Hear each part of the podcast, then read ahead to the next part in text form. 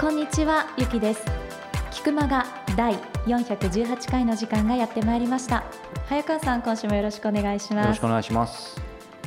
さあ、えー先週ね、そうですね。敬ま老の日なんておはい話をしたら、そうなんです。なので山の日の話またきちんとねフィードバックしないとい うことで、ゆきさんが、えー、1週間かけて必死に調べてくださって、はい必死に調べました。はい、えー今日は敬老の日じゃないですね。そうですね、はい19日の月曜日でしたね、はい今週はということは今月はやっぱあり今年は毎年そのおそらく月曜日に持って第くる、 3週の月曜日ですね。これシルバーウィーク？そうですねシルバーウィークって今思ったんだけどそのゴールデンウィークに対応させてシルバーウィークって言ってんじゃなくてひょっとしてあの敬老の日だからシルバーウィークって言ってんの多分両方なんじゃないですかねうまい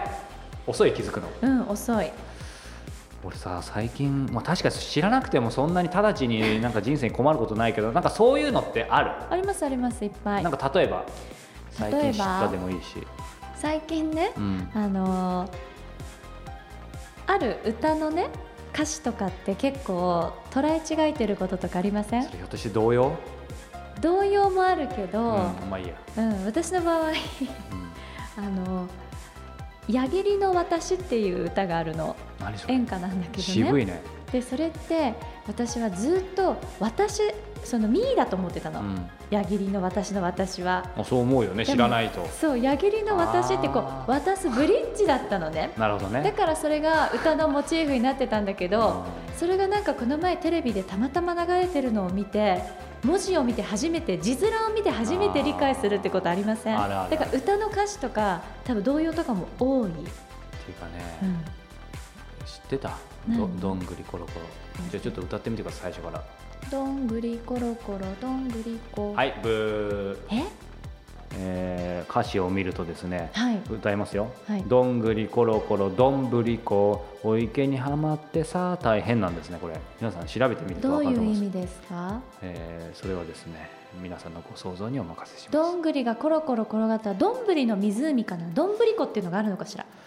すすいませんちょっとでお取池材にはまってさ大変なんじゃないしゅあーでもです違うねか僕が今調べた限りのどんぶりこはカタカナなんですけどもなんだちょろっと取材不足なんで逆にこれ皆さんねご存知の方ご投稿いただきたいですねう確かに、うん、確かにちょっとしら調べないとでもなんでそれわかるん急にそういう例を調べようと思ったんですか何かがあったんですかなんかテレビで見たんだ多分みんな勘違いしてるそうこそうそとうみそうそたういなそうそう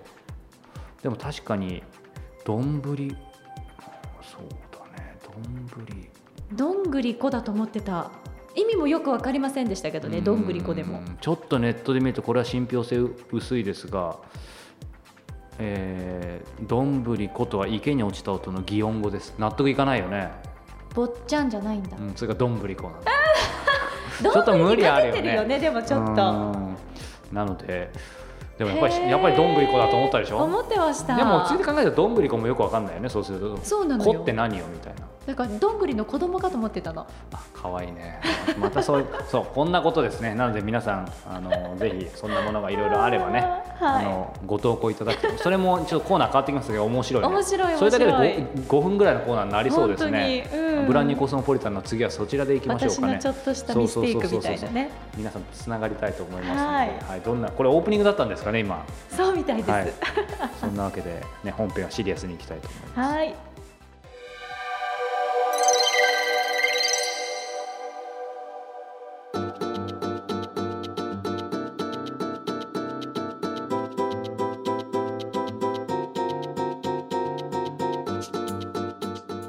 続いては今月の菊間がインタビューです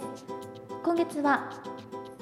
鮮魚店根津松本の店主でいらっしゃいます松本秀樹さんにお話を伺っておりますが今週が第3回になりまはすい、もうね、 3回目となると皆さんもう魚食べたくてしょうがなくなってるでしょういやね本当ですよなのでもうゆきさんもぜひ根津松本に行っていただきたいんですけどぜも、ひぜひなんか最近思うことはですねあのーなんだろうプロフェッショナルな人って、まあ、もちろんプロフェッショナル出てますけどなんかやっぱ脇目も振らず何か一つのことに全てを捧げて他を捨てられる人のことじゃないかなと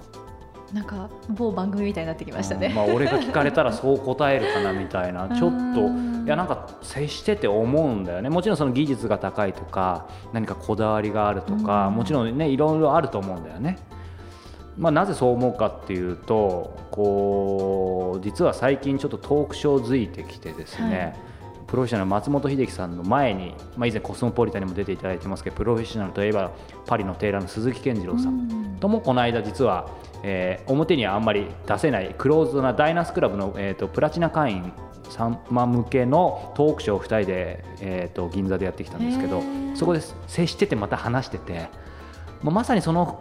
鈴木さんと松本さんと接してて今言ったように脇目も振らず何か一つのことに全てを捧げ他を捨てられる人っていうのを感じただからこの番組ではねワンシングだったりいろんな主要人が働くとかである意味そういう、まあ、絞り込む思想って話はしてるけど、でも本当にできてる人ってほとんどいないから、まあ、別にそれは生き方だからいい悪いじゃないと思うんだけどただプロフェッショナルってそういう人のことを言うんじゃないかなっていう、うんでその度合いがドラスティックであればあるほど、まあ、そういう意味ではプロとして成功している気がするなとつまりイチローだったりそうですね数だったりうん錦織君もそうなんですかね、はいやっぱストイックですよね。ストイックですうよん。なんでまあそんなことを感じつつ多分この第3回か第4回あたりでその辺をすごく感じる部分が皆さんあると思うので、はい。ぜひ耳を傾けていただければと思います。それでは松本秀樹さんのインタビュー第3回お楽しみください。はい。あのーそう今ねその日本一の魚屋さんっていう話もしましたけど、ちょっと話がまた戻りますがやっぱりそのねもう松本さんといえばと、まあ、根津松本といえばと思いますけどその目利きはいの力がまあやっぱりものすごい、まあ、まさに日本一ってことで評価されてる部分あると思うんですけどその中でやっぱりその一の線しか選ばないのをこだわってきたっていうのを、はいいまあ、いろんなところで見たんですけど、うん、いわゆるその目利きの力、まあ、一の線を見抜く目っていうのははい一、回もう身につければその目っていうのはもう落ちないんでしょうかうんそんなことないですまだ失敗しますしますかしますしますたまにあ今でもありますかありますたまにそれは磨いて磨いて磨けば失敗しなくなるんですかねそれともやっぱり誰でもそれは失敗することはあるんですか失敗すると思いますようん完璧はないうんないと思いますうんきっとあのー魚もすごいですから外見がすごいやつはうんなんて言うんだそろううか人間と一緒かそうですねそうは言ってもその一の線を、まあ、こだわる見抜く目がやっぱりねあるからそれをキープしてるからやっぱりこれだけ、ねまあ、ご本人の中ではまだ高み達してないかもしれないですけど、はい日本一って評価される中でうんそうは言ってもその、まあ、目利き力っていう言葉があるか分かんないですけどそれをどうキープしようとしているか磨いているか高めようとしているかっていうのは何かありますか目利き力をキープするっていうよりも気持ちを維持することが大切です、気持ちうん、だからそういうものを扱っていこうっていうのすっごい疲れるんです正直なところ、あのそういう魚のプレッシャーもありますから魚から来るお前売れんのかってこれ、うんお前俺を売れるのかっていういや本当にあるんですよプレッシャーがでお前がちゃんとあのきちんとした仕事をしてあのお店にお客さんにちゃんと売れるのかっていいっつも問いかけられてる気がするんですよそれは常にプレッシャープレッシャーですすっごい疲れますあの変な話ですけども、まあ、スーパーに置いてあるお魚たちを僕が例えば仕入れてまあちゃんとききちんとしがした仕事をしてこれお客さん安く売れるしいいなって思ってやれる時は結構気が楽なんですようんそして最高のものを仕入れた時はやっぱりあの値段もうんついてきちゃうんですうんいいやつってそいううですのよはねそして例えば1000円で買ってもきたものを1000円で売るわけにはいかないそんれはですそようですよ、それを1500円にするには結構大変なんですよね、うんアジアジ1匹例えばまあ2000円でこんな普通のアジですよ、うん2000円で仕入れたものを2000円で売るのはまあもしかしたらうんできるかもしれないですけどうも、ん3000円で売るのは結構きついんですよ、うんあのお客さんに対してきちんとした仕事はもちろんどんなものでもするんですけども何の不備もあってはならないっていううんのをずっと心に留めて仕事してるんでうんいい魚を仕入れて続けるっていうのは辛いですうんですよねで目利きに関しては磨いてるっていうよりも寄ってきます今うんそういうものがでもやっぱりそういうふうに、まあ、ある意味勝負し続けてるひ人だから分かると思って寄ってくんじゃないですかねうんそれもあるしやっぱり仲卸の人たちもはい僕の前に出しますよねそういうものをあそこそうですよね、はいやっぱりきちんとやってくれるところにうん魚は行きたがると思うんで、うんそういう世界があるってことですねそうですねあのだからポッと行って「これいいですねください」って言っても売ってくれないですから、うんあの最高のものっていううのんは、まず表に出てこないです、うん、全部隠れてるんで、だから普通の魚屋さんだったり、普通に、まあ、すぐお寿司屋さんやってみようと思った人だったり、イタリアンの人だったりまあポットでの人がポッと行ってうん売ってくださいって言っても,、もうんう絶対見ることもできないですそういう意味ではそのある意味胃の痛くなるような思いをもうずっとし続けて、そうですねある意味ふフラフラになっても立ち続けてるからうん、今があるみたいなとこやっぱあるんですかねそうですね辛いですよ、本当にいやなんか僕もそのね「HowTo」で言うのもあれですけどその目利き力を身につけるために、はいまあ、ひたすらその市場に行くってことはもちろんあると思うんですけど、例えばなんか海外に行っていい魚をあえて海外で見るとか、はいちょっとわかんないですけど例えばあと全然関係ないなんか食材をこう、まあ、仕入れたりあの魚以外のものを仕入れたりとか、なんかどっか食べに行ったりとか、はいなんかそういうことももちろんあるのかもしれないですけどなんかももっとある意味その地味で重い一対一の勝負をずっとそうです繰そうりいう返し感じてですよずーっと対峙するって感じですそれがあの大勢がいるじゃないですかうちの店に、はいはいはいはいだからやっぱり「お前これこいつは売るけど俺は売らないのか」っていうのはなんとなく聞こえてみたりだとか、いやでもそれでまさに聞きたかったんですけどまああのちょっとまあ経営経営者としても先輩なのでちょっとあの比べるのもおこがましいんですけど僕もそのなんだろう、まあ、インタビューって職人でありながはらい会社も経営してて、まあ、職人としてその突き詰めていくことと、まあ、利益をきちんと出して、はいでまあややもすると結構相反する部分はあるうじゃないんですか、はいアーティストとクリエイターは違うじゃないけど、だからそのところ今のところでいくとその一対一の魚との対峙、はいそしてそれをお客様のもとに売り出すっていうだけで、まあ、当たり前ですけど一切妥協せずにやってる中でうん何が言いたいかというとですねその職人として一の線をずっと貫くっていうことだけで人生も捧げるレベルだと思うんですよ。うんだけど同時に人も雇う経営者として利益もしっかり出し続けていかなきゃいけないとなのでこのなんかそこへの葛藤とあかりますよすっごいありますやっぱりありますあねりますそれって、まあ、いろんな理由あるのかもしれないですけど、はい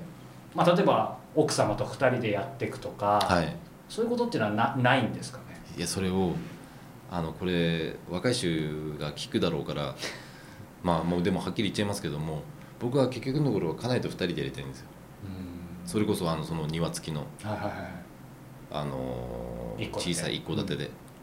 そこで家内と2人でやるって魚全般っていうのは僕が全部触るっていう、今やっぱりあのー若い人が今男が育ち盛りの男が3人いるんですよ僕の他にでまあ結婚もするしうんまあしてるし子供もいるし、うんでそれなりに僕のとこで働いてよかったって思ってもらえるようなあの稼ぎだったりあの仕事だったりをさせてあげたいって思うわけじゃないですかだからやっぱり彼らのためにもどうにか売り上げを作るような仕事っていうこともしなきゃダメなんですよね、だからそれを彼らに任せて僕はもう引っ込みたいなっていうのは正直なところはあることはあるんですようんうんうんうんあのちっちゃくていいんです僕が表現したいものはうんちっちゃい世界の中であのこじんまりと全部僕が触ったものでやりたいっていうのは理想ですけどもね、うんでもまあ経営者なんでうんうんそういうわけにいかないんで、でも今まさにその ING で進行形の話ですけど、はい、でももちろんね人生先のことは誰もわからないですけど、はいでもやっぱり最終的にはそこをやりたいっていうのはあるそうですねということですね。はいいや本当にうんあのー例えば包丁の角度一つっていうのはあのみんな違うんですよやっぱり微妙に違うんですようんどこで包丁例えばあの小肌開くときにお腹小肌分かりますよねこの間切ってもらいましたよあそうですかなんていうの松か本さなんに微妙に違うんですようんいやまあみんな違うと思うんですけども、はいそういうのもやっぱり気になることは気になるんですよね、いやなのでねなんか先輩前に言うのもおこがましいですけど僕ねなんかすみませんちょっとあの失礼だと殴ってもらっていいんですけどいやいやいやなんかなんかすごいう嬉しか嬉しいっていうか驚いたんですよねその松本さんもちろんこのお店の店主だし、はいここ一番はやるんだろうけど、はい行ったらいきなりいらっしゃったし、はい小肌もいきなり普通にさばいてくれたし、はいななんか経営的に考えたらもっと変な話効率よくやるってある程度もっとできる部分はあると思うんですよね、はいでもまあさっきの配達も行くしみたいな、うんだから大変だし、まあ、近く近いからっていうのもあるんですけどでもやっぱりやりたいんでしょうねいややりたいです ね全部しゃしゃり出たいんですいやなのでなんかいや素敵だなと思っていでえもいえそのねあの頼まれれば調理まで行ってるとこ見ましたけど、はいこれあんまり言うとお店があの効率落ちちゃうんで番組で言ってるのか分かんないですけど、はい今あれですよねあの、まあ、さばくのもやってもらいましたけどなんか物によったら揚げるとか役もやってくれるんですああよもちろんですもうで結構僕それを聞きたかったんですよどこまでやってくれるお店なのかなって単純にあのー料理まではしてくれないんだろうけどみたいな。変な話ですけどもお客様が「いやー私タケノコのいいのもらっ たのよ」電話かやかっってていきいてのかなこの番組であそっか いや言ってくださいそしてあの配達の時持ってきなさいあありがとうございますって誰か若い人がもらって帰ってきてはい「あのー、タケノコご飯作れ」って言うんですけどそれはすごい それはすごいですねあんたたちも食べていいから私の分も持ってきなさいああそうかってこんなにいっぱいはいよこすんで、まあ、とりあえずたけのこご飯作ってあんま関係ないっちゃ関係ないですよそんねなのも結構でも当たり前でありますよねそうかでもまあ多分もうないんだろうなと思うんですけどまあその一戸建て一軒家の時はどうなのかちょっと分かんないですけどいわゆる飲食の部分まではやろうとは思わないんですか あんまり思ってないんですそよこの一軒家だったら出すとかも今のところは考えてない出すんだったらコーヒーとかそういうんだったら出そうかなとは思うんですけどもお茶とあかー紅茶とかそそのの魚そのものをっていうのはないっていうのは何でですか僕は料理はプロじゃないからですあ僕は一気に二流に落ちたくないんでそしあたら、興味がないことはないうんできますしかも結構美味しいの作りそうですよはいできるんですけど、うん僕はあのやっぱり食べに行くじゃないですか、はい職業柄食べに行ってああすごいなって思う人はま何人かいるんですよその人には勝てないと思うんでうんやらないです、うんだからお客さんがまあはい焼いてくれとかそこら辺ははい炭火とかでちゃんと焼きますけども、でちゃんとお店としてあの料理を出しますっていうのは多分やらないと思いますでもなんかその辺のもう、まあ、ある意味し絞り込めてるというかご自身のやることはいそれってなんか変な話こういろいろまあ浮気するじゃないけど、はいふわふわしたりとかよぎったこととかちょっと一瞬それたこととかないんですかようわ言わんとよぎるのはもうしょっちゅ うですよ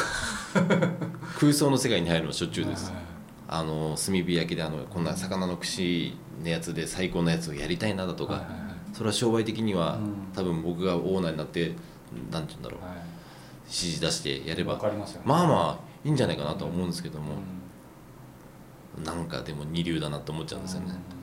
なんかときめいたりはしないんでしょうねじゃあそうするとそうですね商売的にはときめきとまきめすきよますよね商売的に はでもどっかでね自分で個人として考えた時にねそうですね何かう、まあ、後ろ目指すじゃないけどそうあしいやプロフェッショナルですねいやいやいやいやあー器用じゃないんですよねそれだけですいやでもすごいあの共感します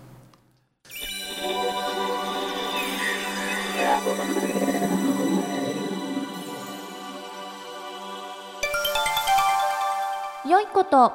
良いもの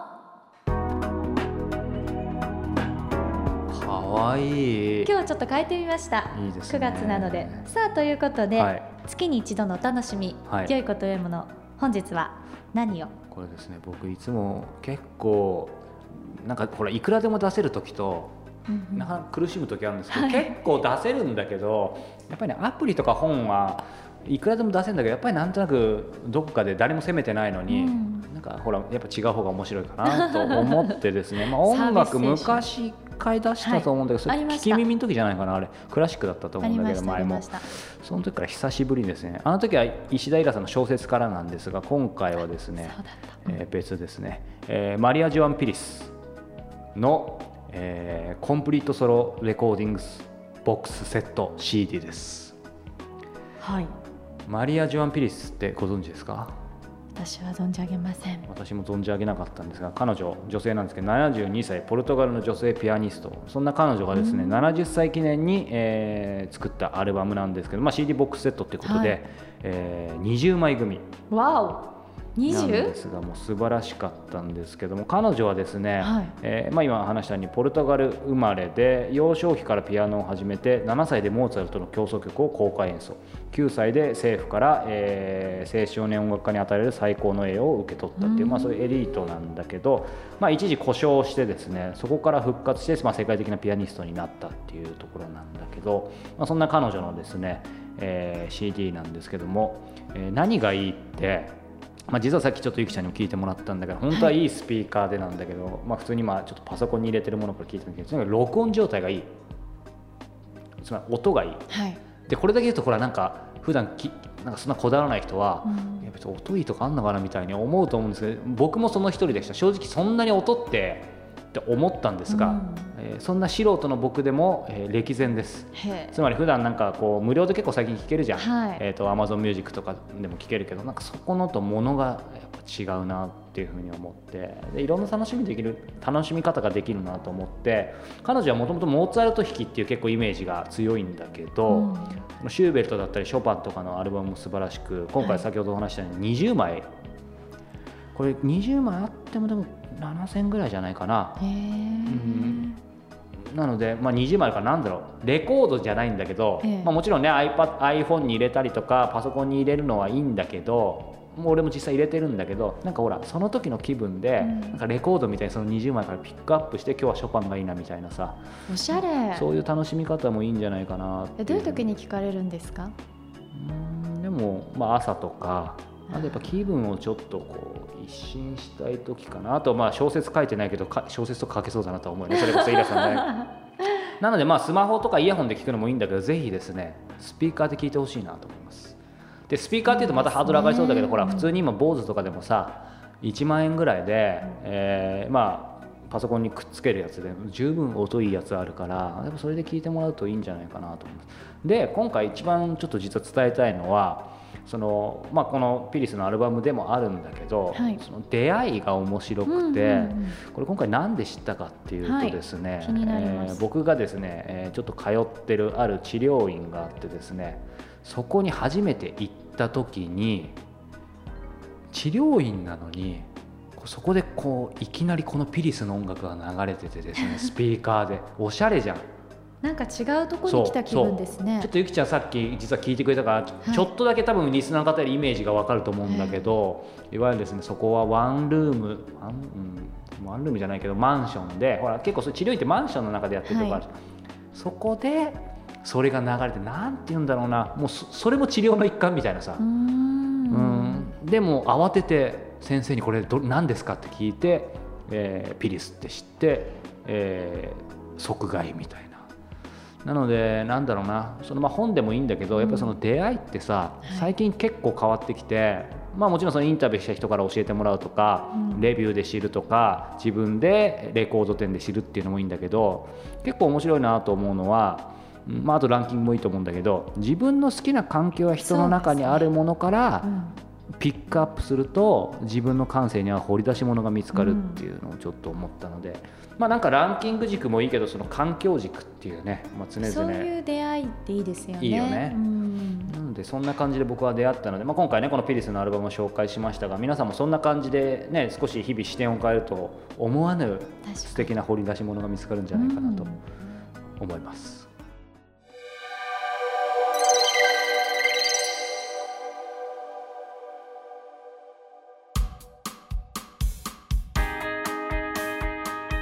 それではエンディングのお時間ですこの番組では皆様からの質問をどしどし募集しております菊間がトップページ入っていただきましてコンタクトボタンをクリックしてくださいそちらから早川さんへの質問番組へのご意見ご感想をお待ちしておりますまた早川さんに直接相談したいという方には早川さんが1対1で Q&A を行うライフインタビューセッションも不定期で実施しておりますメールではなく直接会ってという方はこちらもチェックしてみてください詳細は傭兵早川 .com のイベントページからお願いいたしますさあ、えー次回9月最終ですが、はいえー今のところおかげさまで不定期ながらまた12月ぐらいまで、あ本当ですかはい、あのもう決まってますので、はいあのまあ、いずれにしてもか来週は確実になりますそうですねもうざ最近これ板についてきたので逆に皆さん楽しみにしていただければと思います、はい、それではまた来週もお耳にかかりましょうさようなら